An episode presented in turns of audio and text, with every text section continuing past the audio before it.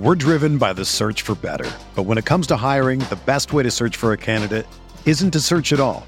Don't search match with Indeed. Indeed is your matching and hiring platform with over 350 million global monthly visitors, according to Indeed data, and a matching engine that helps you find quality candidates fast. Ditch the busy work. Use Indeed for scheduling, screening, and messaging so you can connect with candidates faster. Leveraging over 140 million qualifications and preferences every day, Indeed's matching engine is constantly learning from your preferences, so the more you use Indeed, the better it gets. Join more than 3.5 million businesses worldwide that use Indeed to hire great talent fast. And listeners of this show will get a $75 sponsored job credit to get your jobs more visibility at Indeed.com slash BlueWire. Just go to Indeed.com slash BlueWire right now and support our show by saying that you heard about Indeed on this podcast. That's Indeed.com slash BlueWire. Terms and conditions apply. Need to hire? You need Indeed. This podcast episode is brought to you by Coors Light. These days, everything is go, go, go. It's nonstop hustle all the time. Work, friends, family expect you to be on 24 7. Well, sometimes you just need to reach for a Coors Light because it's made to chill. Coors Light is cold lagered, cold filtered, and cold packaged. It's as crisp and refreshing as the Colorado Rockies. It is literally made to chill. Coors Light is the one I choose when I need to unwind. So when you want to hit reset, reach for the beer that's made to chill. Get Coors Light in the new look delivered straight to your door with Drizly or Instacart. Celebrate responsibly. Coors Brewing Company, Golden, Colorado. I'm Scott Trout, CEO of the domestic litigation firm Cordell and Cordell. We help men deal with the life changes triggered by divorce, such as child custody and property division, among many others. But life changes also occur after divorce. These changes can make parts of your existing court order irrelevant or harder to follow. If you feel a modification to your court orders might be necessary, talk to us at Cordell and Cordell.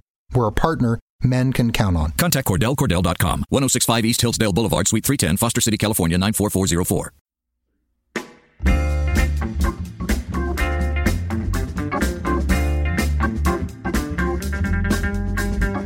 Welcome back in. You were listening to the June 8th, 2018 episode of the Fantasy Football Mailbag, a RotoViz podcast brought to you by the FFPC, the home of season long high stakes fantasy football. We are dedicated to answering all of your fantasy football questions. I'm your host, Jeremy Hart at Fantasy Gumshoe, and joining me today on the uh, second show of the new season of the Fantasy Football Mailbag is a fantasy analyst and a lead dynasty writer over at PFF Pro Football Focus and a co-founder of the Dynasty Command Center and the newly acclaimed Best Ball Command Center. Welcome to the show, Curtis Patrick. You can find him on the tweets at CPatrickNFL. It is great to have you back on the Mailbag Show. Curtis, man, what's good? Hey, Jeremy, plenty's good, man. There's lots of football news going on. On I've got a full Netflix queue, and my wife hasn't left me, so I got no complaints, brother. Netflix and chill, right? I think that's what the kids say these days, right? Hey, it still applies, you know, when you're married. It's just, you know, maybe the the shine's more off a little bit, but you can still Netflix and chill with your with your wife. That's right. Well, we're going to be looking forward to some Netflix and chill time coming up this weekend here ourselves. But before we do that, we're going to answer all the off-season questions for the week regarding dynasty trades, player and team outlooks, off-season prep, you name it. But before we dive right in, see, Pat, as I alluded to, since we last talked, which was, I think, February of this year, rounding out last season here, uh, we kind of helped kick off the Dynasty Command Center there. You told us all about it. Well, you've been moving, you've been shaking, and you lifted off the Best Ball Command Center in addition to some other tools and resources now available over at the Command Center. So tell us all about it. What are some of the additions, and what should RV Nation uh, look forward to when they sign up? Hey, great stuff, man. So, uh, Dynasty Command Center it's really been slammed all off season. I mean, me and Ryan McDowell and the rest of the crew have been helping owners rookie rookie drafts, their startups, rebuilding some orphans. We also launched um, kind of a sub brand called DCC Analytics, and this actually gives subscribers like some monthly performance metrics on their dynasty team. So, like if you make a trade or a waiver claim, those types of things, there's actually a roster value that's assigned to your team, and you can actually see the the value of your team, you know, rise or fall based off of the quality of your moves. We kind of compare that to, to ADP, which is a pretty good, you know, measurement of how the community is valuing players. The best ball command center has been really fun too. So we brought in the uh, the wizard Mike Beers, and he's been building tools like ADP trackers, exposure trackers. He's providing you know, on the clock guidance for people who are literally in the middle of their best ball draft. You know, what should I do with this team composition? Do I need a third, third tight end or a fifth running back here? I mean, Mike's jumping in there and, and helping right out. And, and that's actually still at its debut price of twenty nine ninety nine. I think it's pretty good, pretty good steal there. Yeah, just an absolute steal, especially when you consider the amount of volume you can get off uh, you know, when you're when you're doing the best ball drafts, regardless of the platform and the site that you're using. I mean, uh, especially with the portfolios you see out there these days that people are tracking. So, I mean, having that expertise at your fingertips, readily available, uh, whether it's in Slack or via the tools and resources, sounds sounds really cool. Especially when you're trying to track, you know, what what's the ADP of Allen Robinson. This is some guy, Curtis, that we were talking about last season. At the end of last season, hoping he landed in San Francisco. Now he did not land in San San Francisco. However, he did land in the Chi over here. Um, I would, you know, I'm pretty happy about the landing spot over in Chicago. Um, you know, it's really going to help him pull down some balls for Mitch Trubisky, as I like to say. But uh, we also talked about Kirk Cousins in Minnesota. That did actually transpire as well. So, what are you doing with A Rob and Dino? And are there any discernible ways to correctly choose between, you know, the Adam Thielens and Stefon Diggs of the world? Man, that's a packed that's a packed question, but I think you know all three of those guys are really in the same. You know, they're really in the same. You know, if we're talking dynasty, the same tier. I've got them all kind of between the wide receiver 11 and wide receiver 20 range. Um, when you look at where these guys are actually going, you know, Diggs is right at the end of the second round right now. He's got an ADP at 24. Robinson's right behind him at 26, and then Thielen's around later. It's kind of discounted versus those guys you got the age factor and kind of the lack of the draft pedigree. So he's in at 35. You know, with Stefon Diggs, you know, we're still kind of buying the idea of his ceiling, right? I mean, he still hasn't finished actually as a wide receiver one. If you look at season long finish, in the last two years, he's been top 14 in points per game, but he just doesn't put up enough games to, to kind of give us the end of the end of the season rank that we're really looking for. So it's not that he's had, you know, the major injuries, but he's one of these guys that gets dinged a little bit and you're going to miss. Um, he's also, you know, I think he evened this out a little bit last year, but he's, you know, the previous year, I think a lot of his points were on these like two 200 yard games he had or something. So, you know, he's a guy that you'd like to see level it out. He's got a better quarterback in Kirk Cousins. He's a lot younger than Thielen. You know, speaking of Thielen, he just got like almost 150 targets last year. You know, I, I man, it's hard to see him getting that again you know, with Dalvin Cook coming back, is the team going to be able to run the ball better? Is going to be less overall passing volume, or Cousins going to involve the tight end more like he did in in Washington? So, you know, I think these guys are going to kind of siphon volume from each other, but they can still both be wide receiver twos. So for those reasons, I like A Rob, man. I'm I'm with you. I mean, I don't think that he has anyone that's a significant threat to passing volume. I mean, who's going to take the targets from him? Uh, we like Trey Burton. You know, we like Anthony Miller, Tarik Cohen's fun, but none of these guys are like serious threats, you know, to A Rob when it comes to who we're going to drive this offense through. So of that trio, I prefer A Rob. I've got him ranked, you know, the most high out of that group. Um, I guess Thielen's probably the best discount right now because you can get him around later, but give me A Rob there.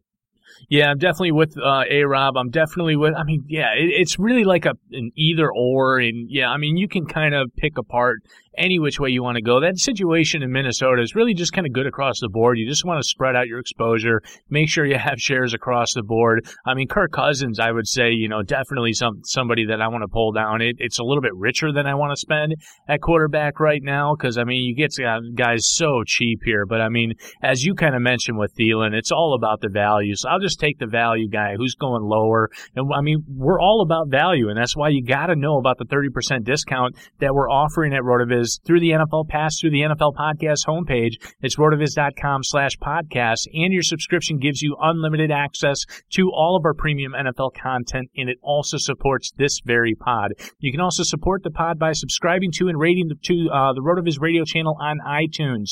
Do that, you'll be eligible to win a free $35 entry to a league hosted by our friends over at the FFPC. Just go to iTunes, leave a review with your name in it, and then listen to future episodes here if you are the winner. And if you're interested interested in being in an FFPC league with some of the RotoViz writers and podcasters, just email us, rotovizradio at gmail.com. We'll go ahead and get that set up for you. And if you are a fan of this show specifically and want to sub directly to the Fantasy Football Mailbag feed, please do so. It takes hard work getting the show out every week. Do us a solid, hit that rate button. And of course, last but not least, if you have any questions you'd like answered on this mailbag show, hit us up via email, rotovizradio at gmail.com or on Twitter using the hashtag RV mailbag. All right, my man CPAT, let's get down to some of these QQs for the week. First one is both, uh, I guess, short term and long term here. I still have a few rookie drafts left, of which a couple are IDP.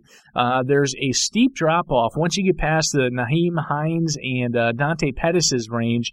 Do you still go on and maybe take one of the QBs that might be left on the board there, or do you uh, maybe move on to J'Mon uh, Moore and Jordan Wilkins range, or do you start plucking away at a couple of the IDP options there? So another question with a lot going on here, but uh, I've also noticed the same thing, right, Curtis? Once you get past that, or you're right at that Nyheim Hines range, it really kind of thins out, and you're kind of forced to go a couple different directions. Yeah, we're talking basically mid to late second round uh, with these guys, and I, I think it just depends on how you're drawing the lines. I mean, the scoring I think in those leagues you mentioned in the IDP options, how heavy is the IDP? How much of your starting roster each week is IDP? For me, I'm still going to move on to that kind of second tier of the tight ends with um, Goedert, Hurst, and Andrews. And I still like all all four of the top fantasy QBs: Mayfield, Rosen, Jackson, and Darnold there before getting any of the IDP guys. Um, I mean, you know, if you had a, a significant need and you just wanted to pull the trigger on Tremaine Edmunds and you know, like I said, if the IDP, you know, factor is really important to your scoring, then, then maybe you reach there. Um, but I still like some of these guys to be major producers at tight end and quarterback. Very good. All right. Next one is also Dynasty. I'm a Julio Jones owner and admittedly a little nervous about him long term with his injuries and his off uh, off-season comments. Would this motivate you to take Calvin Ridley above a Royce, a Royce Freeman or on Johnson on a rookie draft as a standalone value with insulation upside? So, you know, th- this is kind of interesting, right? I mean, Julio's Julio, right? But um, you'd be lying if he didn't kind of introduce a little bit that might make you a little nervous about him long long term here. And I mean, I'm not a Calvin Ridley fan as, in a vacuum, right? But I mean, you also would be remiss not to mention that if Julio should go down, which he has been known to do, right? Um, you know, Calvin Ridley, despite whatever you think about the talent, he would automatically be thrust into an opportunistic role. Yeah, I mean, I, I guess I, am with you. I, it's hard for me to really get excited about Ridley. I mean, we like his draft pedigree here, but I just didn't really think that he profiled like a, a, a, true wide receiver one in the league. So, you know, if, if Julio were to go down and, and you maybe are viewing Ridley as your handcuff here, I don't think that he's going to all of a sudden become like the alpha and get a Julio style target share. So, and that's not, this isn't really a, a tactic that I like to use in rookie drafts anyway. I mean, I guess handcuffing my own guys. I would really just assess your roster. If that's truly your biggest need, you know, that you need to have a backup or a succession plan for Julio, you know, do you actually like Ridley the best out of the other guys at the wide receiver position in that range? You know, like Michael Gallup or James Washington, Courtland, Courtland Sutton, Anthony Miller, they're all kind of there at the, the turn of the first and second round. Don't take Ridley just because he's a Falcon. Take the guy that you like the most. But that being said, I like both of those backs better than, than Ridley, and I will still take those guys there. Yeah, with you here 100%. It's not like you can view the wide receiver like a one for one, you know, relationship like you can potentially do with a running back where now all of a sudden the backup's going to be thrust into to 20 overall touches or something like that. I mean, you're going to see the, the wide receiver targets get distributed. Granted, you know, that's the type of environment or, or example where sure, now you're going to play Calvin Ridley at 3.5k on DraftKings or something like that. Absolutely. But yeah, in the dynasty, I mean, Calvin Ridley is, is really, you know, is he going to sh- is he going to stack up better than the rest of the wide receivers on your team? Probably not. So I'd still at that round range. Uh, I'm all about the running backs there as well. Uh, Curtis, what are the best and worst purchases you've ever made? Wow, man, that I could probably go down a list of things in both categories. let me uh, let me think about the worst. I had a pretty bad purchase mistake when I was 18, so. Um, I tried to buy a PlayStation 2 on eBay and it, I mean, it was definitely a scam. Like I, I put in the high bid and then the seller like directly contacted me and is like, hey, I'll give this to you cheaper if you'll just send me the money via, you know, Western Union transfer. Um, which I mean, that's like, even back when we are talking about, it was obvious that you shouldn't do it. But I'm like, but what if, you know, what if this is really the real thing and they don't scam me? But, you know, needless to say, I was out like, I don't know, 150 bucks or something like that, trying to, trying to get a cheap game system. Never got it. You know, nothing the cops could do because this is somebody that had like, you know, a bunch of different accounts. And at the end of the day, it's, you know, petty cash. So, you know, mm-hmm. that's money that I just flushed down the drain.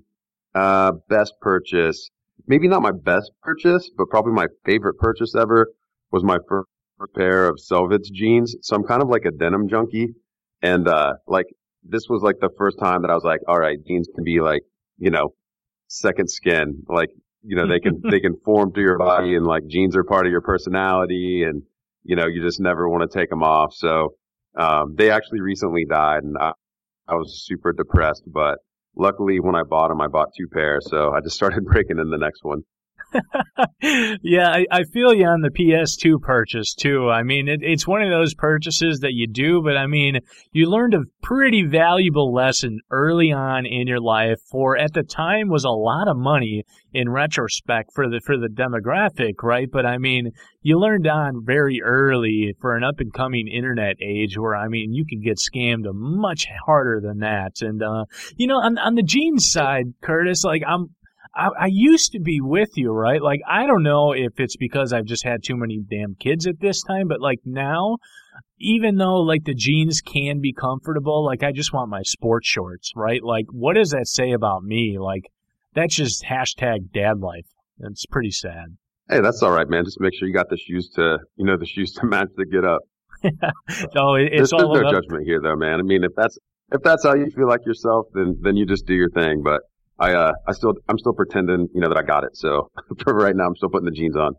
Curtis has still got it. The only thing I still got are my uh my 1980s styled uh, black striped Adidas. That's about the only thing. I just I refuse to move on from my Adidas. It will never happen. But uh, we've we've been refusing to move on from Adidas on this side. Uh, Dallas had to move on from Dez Bryant here. Nobody wants him. But the next question is about best ball. Better value between uh, the the newly catapulted Allen Hurns or David and Njoku. I, you know, I, I think Hurns early on was somebody that w- was an interesting buy. I mean, because he's remained cheap, but you know, the, the team added Michael Gallup and then there's been all of this talk from straight from Dak Prescott that, you know, we don't really need a wide receiver one. Like we're just going to spread the ball around. You know, the league doesn't require that you have a true wide receiver one. So that's not exactly like a ringing, you know, ringing endorsement of how they see Hurns' role uh, playing out there. And when we're thinking about best ball as well, I mean, tight end is one of those positions where it you actually can get some positional advantage in a you know if you catch lightning in a bottle. And, and is a really interesting guy as your tight end too in best ball. You know, he could hit. He could absolutely hit. You know, what if he's the main red zone option? We saw kind of what he could do, you know, yards after the catch, you know, even as a rookie, and certainly saw a lot of that in college. So I love Chief Njoku, and you know, he's a he's a guy that I have some exposure to in best ball certainly and, and in dynasty and and really rooting for the guy. So I'm gonna I'm gonna vote that way. Yeah, I'm with you there on the NJ side. Uh, next one, redraft Marlon Mack at his ADP or Nyheim Hines at his. Definitely Hines, easily Hines for me. So he's he's being drafted about 60 spots later than Mack right now. And when you listen to Frank Reich talk about Hines, even early this offseason, I mean he's he's describing the role that he has in mind for him is, you know, kind of what he's done with Darren Sproles in the past. And I will absolutely take that kind of receiving game upside from the current, uh, I think his positional ADP is like running back 51. Um, heavily, heavily discounted, well into the triple digits. So I like Hines there, even in redraft. Yep, I'll take the discount there as well. It it doesn't mean I dislike Marlon Mack. I just feel like you, you're drafting Mack at you know a price where you think his ceiling is more probabilistically going to going to land. So I mean, I I just you know I'd rather insulate myself and, and take the guy that I think has at least a decent enough uh, portion of the passing game work. Uh, you know, I don't know if I completely buy into the coach speak at this point, just because we haven't necessarily seen it. We have seen the situation play out, granted. So, so I'll go ahead and take the discount there as well. Uh, Curtis, if you could uh, become one inanimate object for a year, what object would you choose to be? Whew. Wow, man. You can get kind of wild with this one. Um, I'm going to take the high road that I think, though, because you just, I mean, depending on what you choose, like you don't know, you you run the risk of you know landing in some undesirable hands here. So, uh, let's see, how about how about you know how about a lifeguard tower at a at a fancy resort? You know, I, I'd be on the beach all the time. There's great weather. You got a good view. You know, maybe somebody attractive sits on you. I, I'm going to go with the lifeguard tower nicely. You know, that was pretty. That was the high road, but but then somebody nice sitting on you, like that's just where we we were inherently like born to be, right? But at the light tower, like we just. It was unavoidable. It had to happen. Like admit, as soon as you think, admit it, inanimate object, like your head goes in the gutter. It does, doesn't it? There's no way around it. I'm like, this is like a loaded question, is it not? I'm I'm just sitting around waiting for Wendy Peppercorn to show up. Let's just be honest. Oh man. Oh gosh. I just hear we're, we're gonna we're gonna do this. We we no we can't we can't do this. I I for the first time I don't know dude. Did we have this conversation station and I my kids had seen Wendy yet? I can't remember, but even my my six year old son at the time, it was just before his birthday. I think he yeah he said she was pretty pretty cute and uh yeah yeah oh man I, it was like Good I felt Wendy yeah, it's like I felt good for him, but at the same time, I was like, I have three daughters at the same time, and I'm just not feeling good about that. like, I'm just a ball of emotions right now. So, uh, you know, I'm just a ball of emotions, but Mike Williams owners have been a ball of emotions, and now Hunter Henry went down. The next question is a Mike Williams owner. Should he be selling him based on the probability that he takes on more of the inside work with Hunter Henry out, or should he be waiting for the production and selling, or waiting on the production and uh, this being a coincidence he needs to get up and running to turn into a long term asset? So, this person is definitely confused. So basically, he was out on Mike Williams, Curtis, and, and now, yeah, he's just confused. So I mean, what what does Henry Henry going Henry Henry Hunter Henry going down do for Mike Williams here? Woo!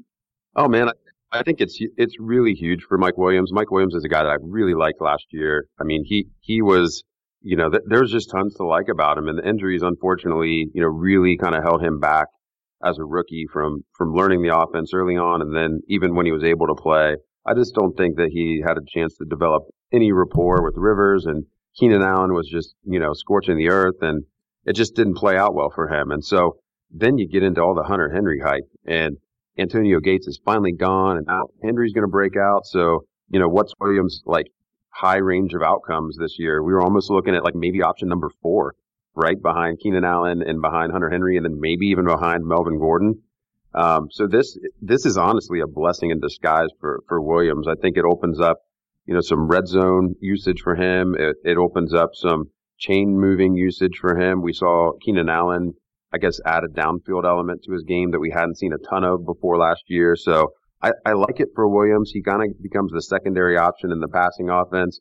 And, you know, this is not the time to sell Williams. He's fallen a lot in in the you know last 12 months. He was still going as a late third round startup pick in dynasty startups last June, and uh, you know now he's into the 80s. He's a seventh round pick. So this is definitely a hold situation. I think that you know for for the you know the listener that asked this question, I'm going to let some buzz build over the summer. Let's let's see how he, he looks and in camp and see how he does, maybe even in in the you know the third preseason game when he gets a lot of run with Rivers. If he's balling out, if you still don't feel great about him, you know personally that's your gut feeling. Then you sell him. Then when we've seen something and when he's had a chance to climb. But I'm just going to hold him. I mean, I, I liked Williams last year, and now I just think that he's going to get get the chance that that I wanted him to have last year. Yeah, you you can't sell right now just based on on the hype. I mean, nothing's going to sell better than production, and he's going to get the opportunity now to produce. So, I mean, you're holding now. I think long term, I I don't know if I'm I'm bought in right because Hunter Henry still will eventually come back. So I think I will you know I'll hold him and potentially sell him. Uh, if it's a redraft scenario, I think I'd rather just take Tyler uh, Tyrell Williams on in in that route. Um, next one here, Rudolph, uh, Rudolph, redraft. Jon Gruden has said all the right things about Marshawn Lynch, but he's also said them about Doug Martin and every other player in a Raiders jersey for the most part. I'm drafting out of the 11 spot this year and I'm planning on going wide receiver, wide receiver with a few running backs coming from rounds three through seven. Do I just bypass Lynch at this point and target Martin later? What say you? Uh, let's just pass on both of these guys, okay? Um, I don't trust Gruden at all you know, Lent, these are these are both older guys. You know, we don't know what the roles are going to be, even if they are healthy. And I don't trust either one of them necessarily to stay healthy for the duration of the season anyway. So if, if you're looking for a couple running backs in rounds three through seven, and, and you want to go almost like pseudo zero RB, that's kind of what I'm reading into this guy's preferred strategy. Why don't you look at guys maybe like Lamar Miller or CJ Anderson toward the end of that, that range, Jay Ajayi even, those are some guys that we've actually seen, you know, reasonable production with. There's reason for optimism with their roles, and they don't play for, you know, a coach that seems to be totally out of touch with today's NFL. I bet you Jon plays a mean Tetris though, right? Like he's, or is that even like after his time? That's probably even after his time, isn't it? no, he, yeah, he's definitely like a Pong, like original Pong. he's definitely he's definitely Pong. Like he can beat the hell out of Donkey Kong too, right? Like if you put on an Atari or even a Coleco, right? Like a Coleco Vision, he will he will ball out on Coleco. Um, but yeah, I'm, I'm with you on Marshawn and Doug, Doug Martin. I'd, I'd rather just go elsewhere. Like if you're looking for running back production in those mid rounds because you're going wide receiver, wide receiver. Um, yeah, I mean, Lamar Miller, I'm all about right now. Um, you know, the, the likes of Kenyan Drake, Jay Ajayi, they're not sexy. They're pretty ugly, in fact, but, uh, it's going to be production. They're going to have a definitive role, and they're going to get you points. I mean, when you go in wide receiver, wide receiver, you're just looking for some stability early on in running back, and and then you're going to you know hit some high upside guys thereafter. Uh, so for the fuck Mary kill here, Curtis, we have the ownership GM edition.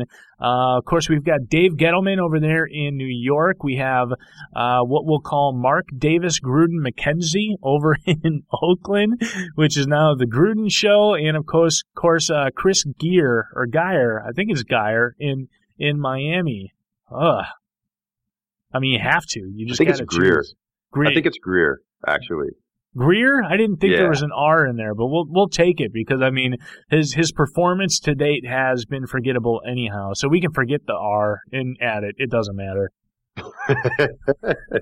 All right, so I got to choose between. Uh, man, this is just this this is a good this is a good scenario here. But okay, let's let's take the easy one. I'm going to kill the Oakland group first because if if I'm going to stumble into some sort of weird orgy. It's not going to be with these guys. I'm not using my one time on, on this nasty, uh, uh, collection of, of men. So, you know, Davis kind of strikes me as somebody that would want to be into role playing.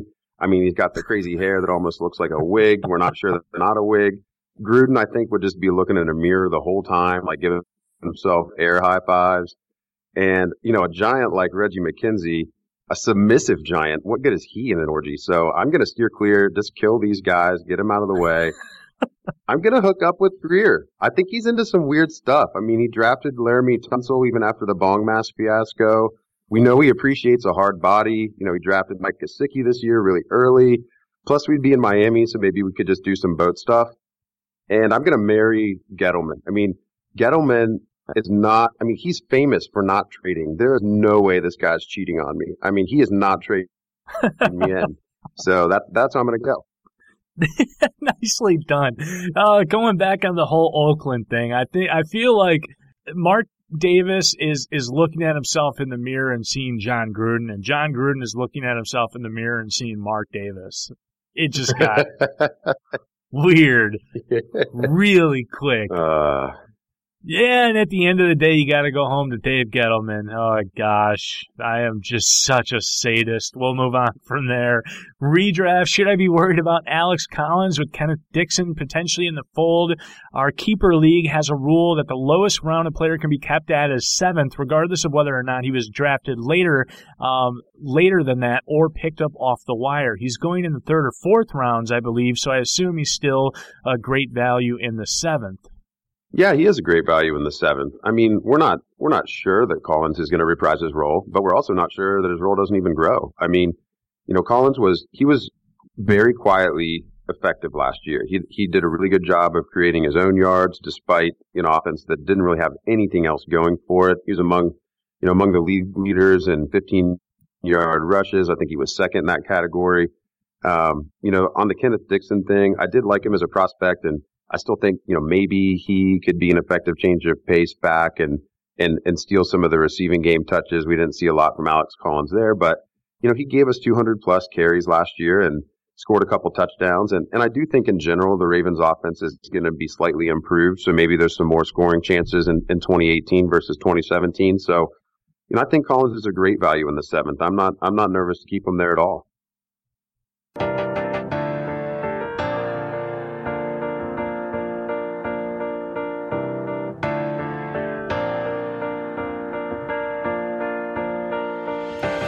Rotoviz fam, Jeremy Hart, Rotoviz Radio. Let me tell you about our friends over at the Fantasy Football Players Championship, the home of season long high stakes fantasy football. The fantasy draft season is heating up, and the FFPC has a format to suit interest and budget. Whether you like best ball or superflex or classic managed leagues, there are drafts daily with entry fees starting at just $35. Jump into a slow or a live draft today. If you like Dynasty, the FFPC has almost 200 active Dynasty leagues with entry fees starting at just $77 and going up to $2,500. And here is something incredible. Not a single Dynasty league has folded in eight years. New Dynasty leagues are forming right now with startup drafts launching on a regular basis. Do not miss the FFPC experience, folks. Go to myffpc.com and register now. That's myffpc.com, the home of season long high stakes fantasy football.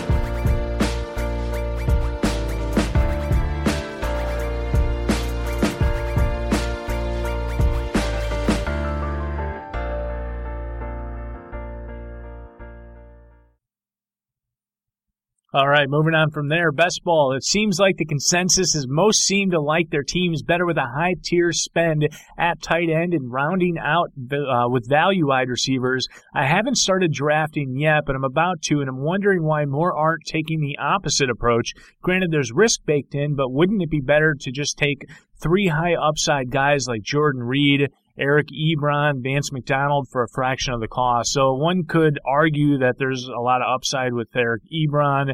Yeah, I like where his head's at. I mean, I think Eric Ebron is a pretty sneaky pick here myself over there in Indy. Who the hell knows, right? But uh, never, nevertheless, what what do you got on this one here? So I'm, this this is a, actually this is one of the big debates in, in best ball that people will have all season, and and both answers are kind of right. Like it, it's okay to to draft a, a tight end early. What, what, I personally do, if I draft a tight end early, I usually end up drafting two tight ends early uh, for a couple of reasons. One, then I usually don't draft a third tight end. Um, I've also kind of played defense from some of the, the you know highest scoring weeks of the year by keeping you know another top tier tight end away from my competition, uh, and then I can you know like I think this uh, this listener said, you know you can round out with another receiver or a dart throw at another position. Maybe you need a third quarterback or extra defense in, in this league, you know, with that extra pick. It's still fine to do the, you know, draft three tight ends. The only thing with the specific group that he mentioned, man, all three of those guys are so high variance. And I could really see some weeks, you know, specifically if you had a trio of Reed, Ebron, and Vance McDonald, you could have some weeks where you don't score very many points at all, um, especially if Reed has trouble staying on the field. So I like each of those guys. I like each of those guys as part of a three tight end committee. So I think you're on the right track. But you also got to be careful not to have any guys that don't have some sort of floor at tight end. There's so few guys that have, you know, a, a true role carved out at that position. It really helps to have a, a stabilizing force. So I would almost argue that if you wanted a trio of Reed and McDonald, maybe you take the other Colts tight end as as your glue in the middle, and, and you go with like Reed, Doyle, and McDonald, because then I know I'm getting something every week, and then I get the boom weeks from the other two guys. Absolute sage advice right there, balancing your risk throughout your roster and your positional groups as well. Uh, Curtis, what's your favorite and least favorite smell? I, I, can tell you what this is. You might think I'm weird, all right, but like my favorite smell is gasoline. Maybe I think other people share that as well. I don't know what it is that probably makes me just a weird dude. But so I'll, I'll, let you answer. But yeah, gasoline is definitely a favorite. Least favorite is anything fishy and vinegar. My wife, Curtis, she likes to put vinegar in the Ooh, sink yeah. to clean it, and I just want to throw up all over the place. Those are both good choices. And you know, it's really weird. Uh, you can get down like some some crazy reading on on sense, but you know, even on good sense, like humans are actually attracted to some bad sense, and it can actually inspire erotic responses in some in some ways. So you'd be surprised at the types of things that they put in in colognes and perfumes. But uh, let's stay focused on the actual answer here. So probably my favorite scents are like anything vanilla based or like sandalwood. I, I love like I'm I'm you know definitely a, somebody that wants a candle burning at night. Like my wife and I always have you know that kind of going. I also like like tobacco flower. I don't know if you know what that smells like. is really good. Uh, really anything that's tasteful in colognes or perfumes. Humans have really strong scent memories. It's actually like our strongest um, scent that we have recall for. So just make sure you're always smelling good because people are going to associate that with you. And the worst smell ever, vinegar is a good choice. But have you ever really like seriously smelled spoiled milk? It's so bad. it's so bad. Like nothing comes close to spoiled milk. You're right. So we, my family makes fun of me because somehow, like, we always, whether it's upstairs or downstairs, we always in this house somehow, some way, tend to have like an old piece of anything in our fridge. And one time it, it was milk. I don't know what, but like there's always a science project in our fridge, whether it's a basement fridge or something, you know, it might end up like green and, you know, like this, these are the types of things that happen in everyday households that, you know, where the parents are outnumbered by the kids. You just can't get around to everything and you miss it. Um, but on the vanilla, I'm with you 100%. I had an old girlfriend that used to wear, I think it was called vanilla vanilla sunflower or something like that. Vanilla, I don't remember, but whatever it was, it was vanilla. And, whew, yeah. This is yeah, man. And I just said vanilla, and now you're remembering that old flame. I'm telling you, man. Make sure you smell good. Those make sure you smell were good. the days. Sorry, there's my Archie Bunker for the show. Moving on from that. Best ball. I'm hearing a lot about Tyler Lockett in his range, but nothing about Dede Westbrook or Paul Richardson. While Lockett is the number two in his offense, so are the other two, and Westbrook is potentially the number one. Are you just taking Lockett in that range most of the time or getting exposure to the other guys as well? And uh, I know it's not on the show sheet here, but you know the aforementioned Tyrell Williams, I'd, I'd add him to this list as well. So first, I want to say, you know, I'm not sure that it's fair to say that Lockett's definitely the number two there. I mean, the team did go out and sign Brandon Marshall. They still have Amara Darboh, who they took uh, relatively early last season. I don't actually have any shares of Lockett yet, and I've got 20 plus best ball drafts done. Um, Dede Westbrook is definitely not a lock for volume at all. Uh, the Jags brought in, you know, additional help at tight end. They paid Donte Moncrief really big money. They resigned Marquise Lee and they drafted DJ Chark in the second round. So, I mean, I, I think that's actually a pretty huge indictment on what the team thinks of Westbrook and Keelan Cole, in my humble opinion. So I, I'm kind of avoiding Dede Westbrook there as well. So I think Paul Richardson probably has the highest floor out of this group when I when I look across it. And you know, he, I think he will have some some weekly upside. Um, he's probably my preference here. Of the three that have been mentioned, it'd be Richardson, then Lockett, then Westbrook. If you're going to throw Tyrell Williams in there, he'd be kind of right there level with uh, Lockett for me, also in front of Westbrook. Yeah, very nicely done. Uh, I can't argue with anything you said there, and I definitely like Paul Richardson the most of that group. You know, we get a lot of love in Seattle because it does seem like there's going to be a highly concentrated, uh, you know, flow where the where the passes have to go, so to speak. But you know, it's just, ah, gosh, Seattle, that offense. I mean, the coaching comments about what they're going to do in running the game. And, you know, I get that there's going to be some negative, you know, script. I'm just, you know, like, I, I'll take Russell Wilson and Rashaad Penny just because I know, bottom line, those guys have to be used. I'll take Doug Baldwin. I know he has to be used, but yeah, outside of there, you know, I just I just rather focus on different offenses in whole as a whole that I that I'd rather get behind, right? And and like Tyler Lockett, he's fair for the price, right? But yeah, give me Paul Richardson if they're both on the board there. I'm fully with you. If you're gonna get like tertiary you know, contributors in an offense, look some look somewhere else uh, for a different passing game. We know who Russell loves, and no one else has really ever truly been propped up over the course of a whole season. So I, I think that was great advice. Uh, next one is redraft. Are there any quarterbacks you're willing to take early? Last season, I found myself feeling fine taking Russell Wilson in the seventh, but with the emergence of more young guys, the high floor vets are getting pushed into the teens. We t- we alluded to this a little bit, Curtis, earlier on, right? Like, geez, Philip Rivers, Ben Roethlisberger. I mean, these guys are just free. I mean, what, 13th, 14th round now? So, I mean, is there anybody that you're willing to kind of go to bat for? Early on. You know, I, I talked a little bit about Kirk Cousins. You know, I think Drew Brees is going to have some positive regression just in, inherently, especially with Ingram getting suspended, right? But um, it, it's man, it, it's hard pressed to get me to take a quarterback early this year specifically. Everyone listening understands that you know the relative merits of late round quarterback, and it's great, and you know all that's well documented, but I mean, I still don't really mind being the first person in my league to draft a quarterback if the value is really there. I mean, I just, I guess it just really depends on who you're playing against. Uh, in, mm-hmm. in leagues where I'm playing primarily against other analysts, it really seems like everyone's competing to not take the quarterback and no one is going to do it. So, I mean, you can, you know, you can find yourself staring at Cam Newton or Drew Brees like in the 10th round sometimes. And it's like, all right, guys, like, you, you know, you win. I'm going to go ahead and pull the trigger here.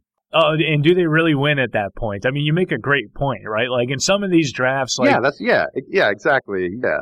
That was that was definitely sarcasm laden. Like I, you know, it's I, I have no problem being being first if you're going to give me those guys, and I don't think that's necessarily happening quite as much, and or will it happen quite as much in more casual public leagues, especially when we get into July and August. A lot of people are very concerned with kind of filling out their starting lineups when they're drafting for redraft. That's that's kind of what we see the casual player do. So you have to kind of, con- I guess, consider your competition. If you're playing in a league like that, definitely just wait and, and soak up the value early while they're drafting Aaron Rodgers in like the second or third round, as we see happen every year. But if you're playing in a pretty competitive league, I really don't mind being one of the guys to, to draft, you know, a top three to five quarterback if the value's there.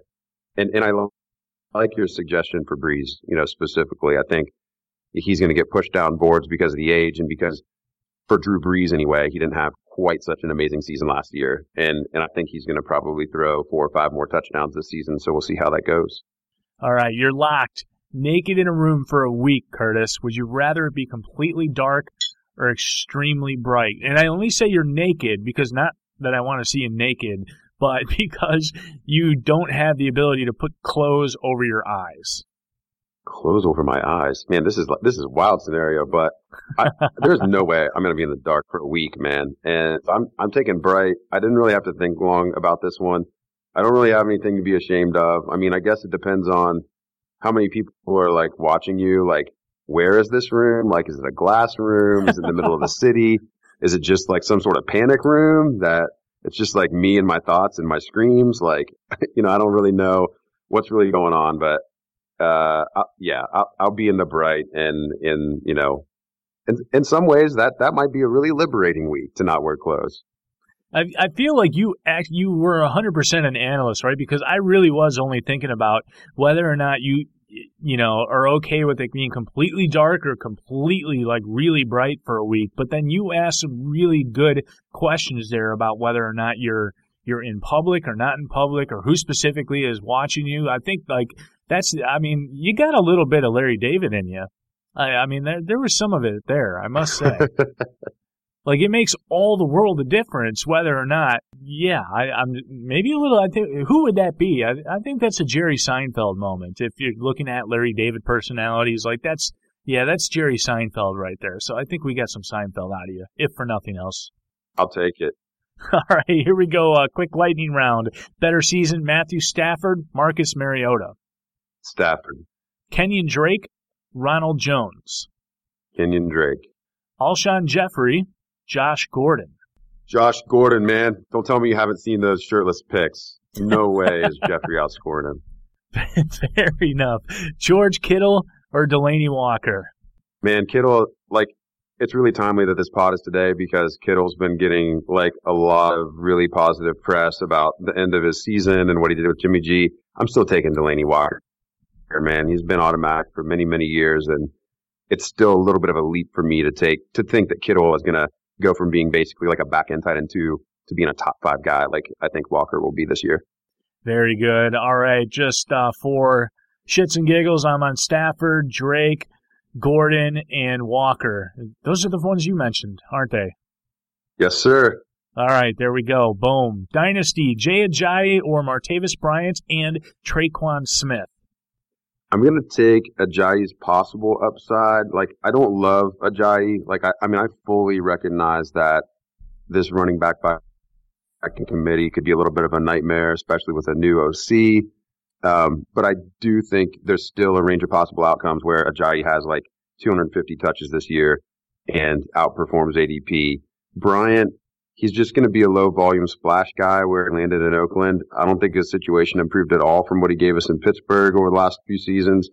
And Tre'Quan, I think he's not a volume guy either. So I just want the guy that is going to be getting the touches. Yeah, yeah, it's it's one of those nothing sexy about either side of this one, right? And uh, this one I'm being greedy on because I actually have this trade outstanding. The other analyst is thinking and mulling it over actually in the RDL, uh, the the Rotoviz Dynasty League here, and I'm actually the Ajayi owner, but it's one of those situations, Curtis, where I have an overage at running back and I have an underage at wide receiver, and you know, I just need to get more depth at wide receiver, and I'm willing to overpay a little bit to make it happen just because I just quite frankly have to get through those ugly bye week type of weeks. And uh, it's just one of those things that sometimes you look at a trade in a vacuum and you think, well, yeah, I'll take this side, but it's all relative to what you need to do in your league to be able to kind of put the right type of team together. You know what I mean? Yeah, I, th- I, think it's a fair trade. I'm, i probably could have qualified it with that. I mean, I, I think the Ajayi side is still probably a little bit more valuable, mm-hmm. but if it suits your roster and you're getting two players at a position where maybe you need a future there, and you know, when we talk in range outcomes, Jordy Nelson could get hurt in week one, and then all of a sudden Bryant's in a nice, you know, nice role opposite of Amari. So I can see why that side would be attractive to you uh, when we're looking at the positive and negatives of, of each side of this deal. So certainly a reasonable offer. Yeah, yeah, but you're, you're hands down right. There's more value on the Ajayi side, so I'm just waiting for the accept button out there, fella. Uh, moving on. Take a favorite or popular movie, change one letter in the title. What is the new plot? All right, Jurassic Mark. It's a coming of age story about a teenage boy who struggles to fit in because of his T Rex shaped birthmark. Get the fuck out of here. That is great. That is great. Now, as soon as you said Jurassic Mark, I was thinking, wait a minute. So, like, is he going with, you know, there's a Jurassic sniper target and he's the new, kind of like the, the, the series shooter on TV, right? And there's this just colossal mark and he needs to be and he's on the run for the rest of the movie. But no, it is a literal birthmark and I just so happened, Curtis, to have a Jurassic birthmark on the back right side of my back. And my kids have asked me what it is, and I tell them I got in a motorcycle accident. They don't believe me. Well, that's definitely way cooler than a, a genetic malformity, so I would go with that too. it, it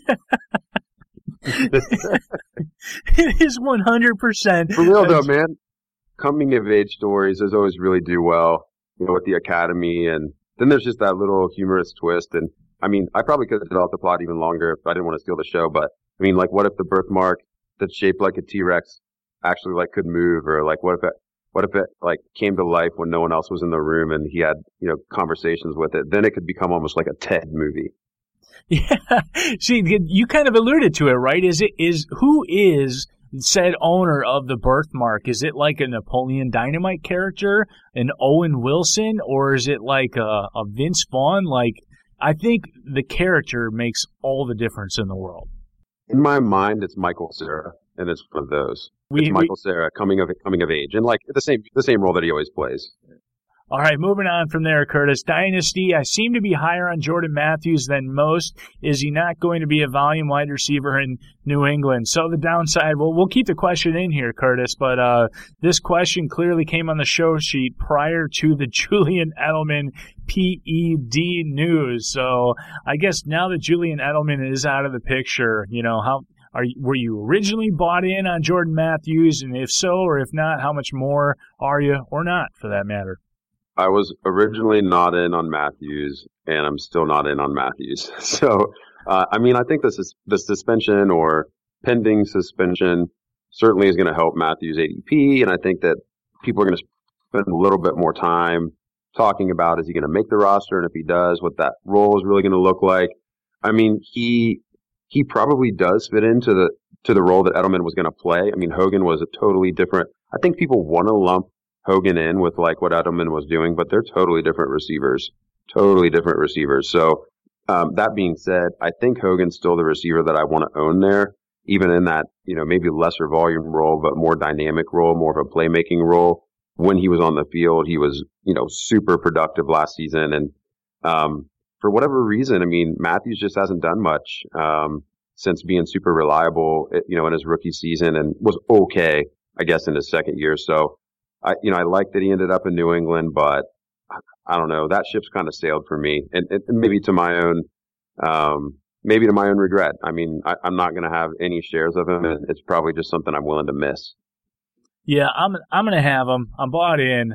I'm going forward with Jordan Matthews, but I can't lie. Okay, I do think that this is one of those situations where sometimes there is something cerebral that happens that you just can't quantify, and we'd be just lying if there weren't unquantifiable things that do happen because this is planet Earth, right? And it does happen, and I think Jordan Matthews might be one of those. You know, like they say the game of golf, there's just a lot of cerebral things that you just can't pinpoint. And I think whatever might have happened in the past with Jordan Matthews is cerebral. I don't know. I've got nothing to go on on that.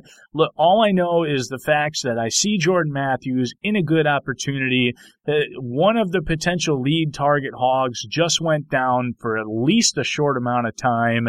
And is he, was he healthy? How much of the PEDs are attributed to his comeback, right? So at this point, I've got no choice but to push my chips further in on Jordan Matthews, but I can't say I'm not just a little bit nervous. I was fine to date, but now, you know, it, his price is just going to go through the roof at this point. So, you know, I, I guess I'm like, buy him now before later. Is that fair? Yeah, that that's fine. And, and I think in best ball, like if you were somebody that was on him, you just count your blessings that you have these early shares and you kind of just stop drafting them. And, Yeah. and you let, you know, you kind of let it, let it ride with the, with the house money that you had when you were getting him in, in like the 19th, 20th round. He's probably going to be, I don't know. I, I'm sure the hype will get out of control. Like he's probably going to jump at least like five rounds, I bet, in the next month. Yeah, um, I think you're right. I think you're right there. All right, uh, your worst fast food or restaurant horror story. Whew, this is actually from earlier this spring. And so we said, Yes. should I say the name of the restaurant? Um, Okay. Yeah, So I don't think they're Chipotle. listening. And I, I generally like, yeah, I, I generally like Chipotle. So I'm not like, I'm not ragging on them and they actually handled this situation pretty well.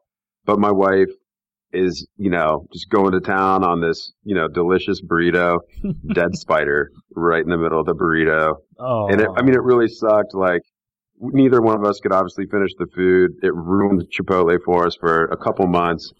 And then kind of just thinking about it, like, we ended up talking about, you know, what it's, I don't know if it's true or not, but I think everyone has heard that stat that supposedly like every human eats like eight spiders per year.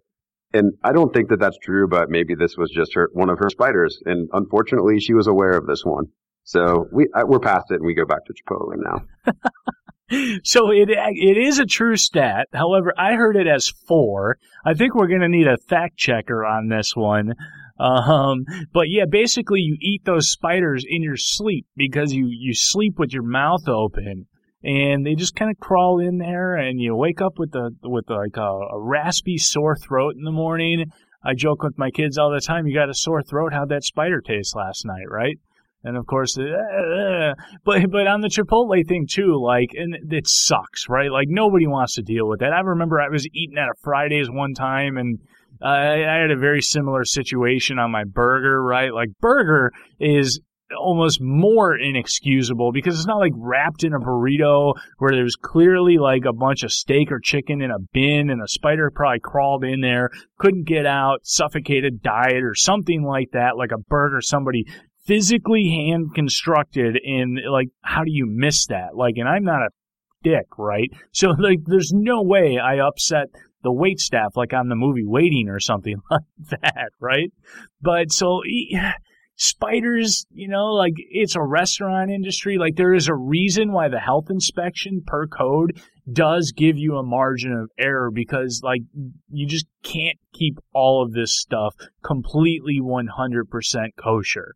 And that's the sad part that you just don't want to think about. Like you're going to eat spiders and it sucks.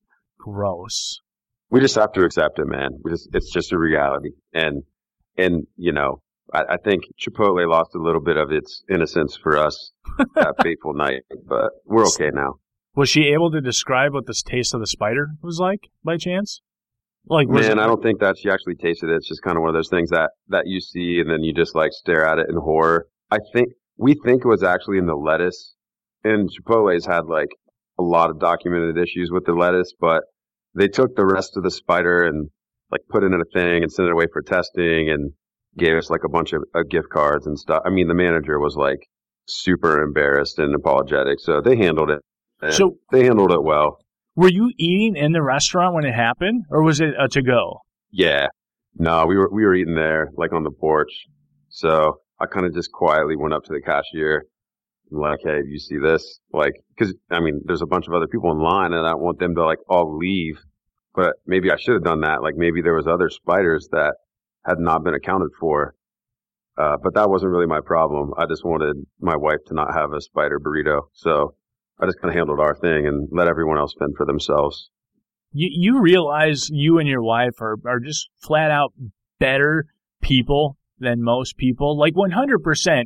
Anybody else gets that spider. It's on it's on Facebook, it's on Instagram, it's on Twitter, it's it's hashtagged, it's a scream, it's loud in the restaurant, like just huge scene. Everybody's fleeing out of the restaurant, and you guys take the higher road. And you, wow, I'm, I'm, i must say, nicely done, sir. I mean, I feel like I should get you guys Chipotle gift cards. I'm a little nervous though because I eat at Chipotle like twice a week now.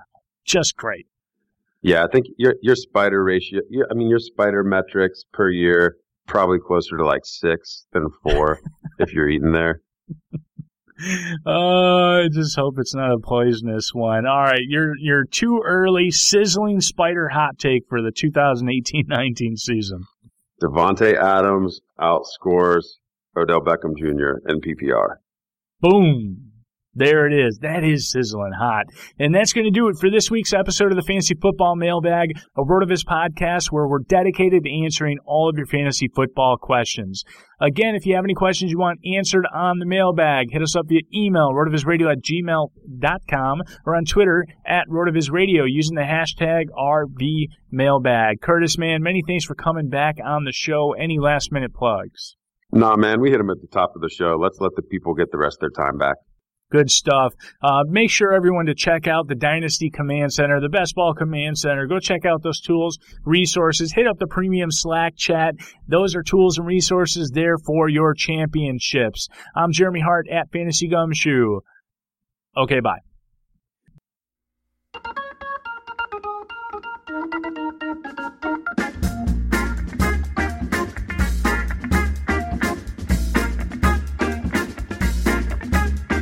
Thank you for listening to RotoViz Radio. Please review the podcast on iTunes under the Fantasy Football Mailbag, a RotoViz Radio feed. contact us via email, rotovizradio at gmail.com. We'd love to hear what you think, so follow us on Twitter at rotovizradio and at Fantasy Gumshoe. Tell your friends about us, and do not forget to sign up for a 30% discount through our podcast homepage on rotoviz.com. It's a no-brainer, folks. Thanks for tuning in.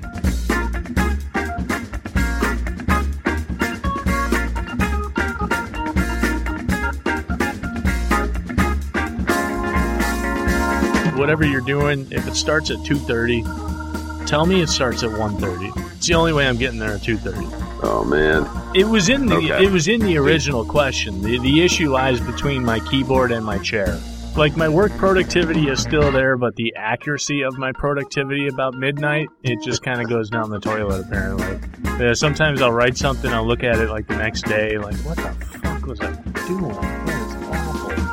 I was actually sending client notes out late at night, and then I realized, all right, you know what I'm going to do? I'm just going to draft all this, and then I'm going to look at them and read them one more time in the morning.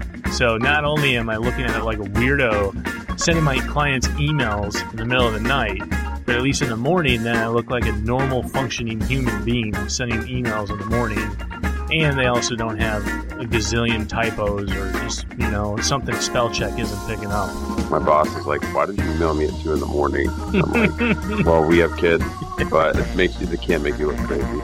Yeah, well, and not only that, though, the, the worst thing I realized about sending nighttime emails to clients isn't the errors or anything outbound. It's the fact that now your client knows, or I should say, thinks that you're available around the clock. Can you hear me? He's woo, woo, yeah.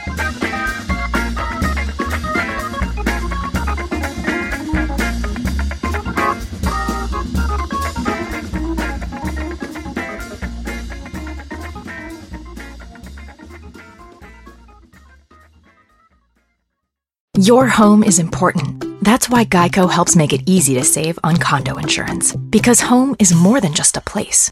Home is where you took minimalism too far because there's only one chair in your entire condo and your only entertainment is one card. Not even a deck of cards, but a single card. And all your guests have to share one plate and one fork, but you're convinced that less stuff means more freedom. The Geico Insurance Agency could help protect the overly minimalist broom closet you call home. Call Geico and see how easy it is to switch and save on condo insurance. This September at local area Subway restaurants, your meal purchase will help our neighbors in need. Purchase a sub drink and chips and help us donate 200,000 meals to local Feeding America food banks. Subway meal includes any sub, salad, or wrap with any drink and chips or two cookies. For every two meals purchased through September 30th, participating Subway restaurants will donate one meal up to 200,000 meals to San Francisco and East, North, South Bay Area food banks. One meal is the monetary equivalent of 10 cents. Meal secured by Feeding America on behalf of local member food banks. So pick up a great meal and make a difference in the community.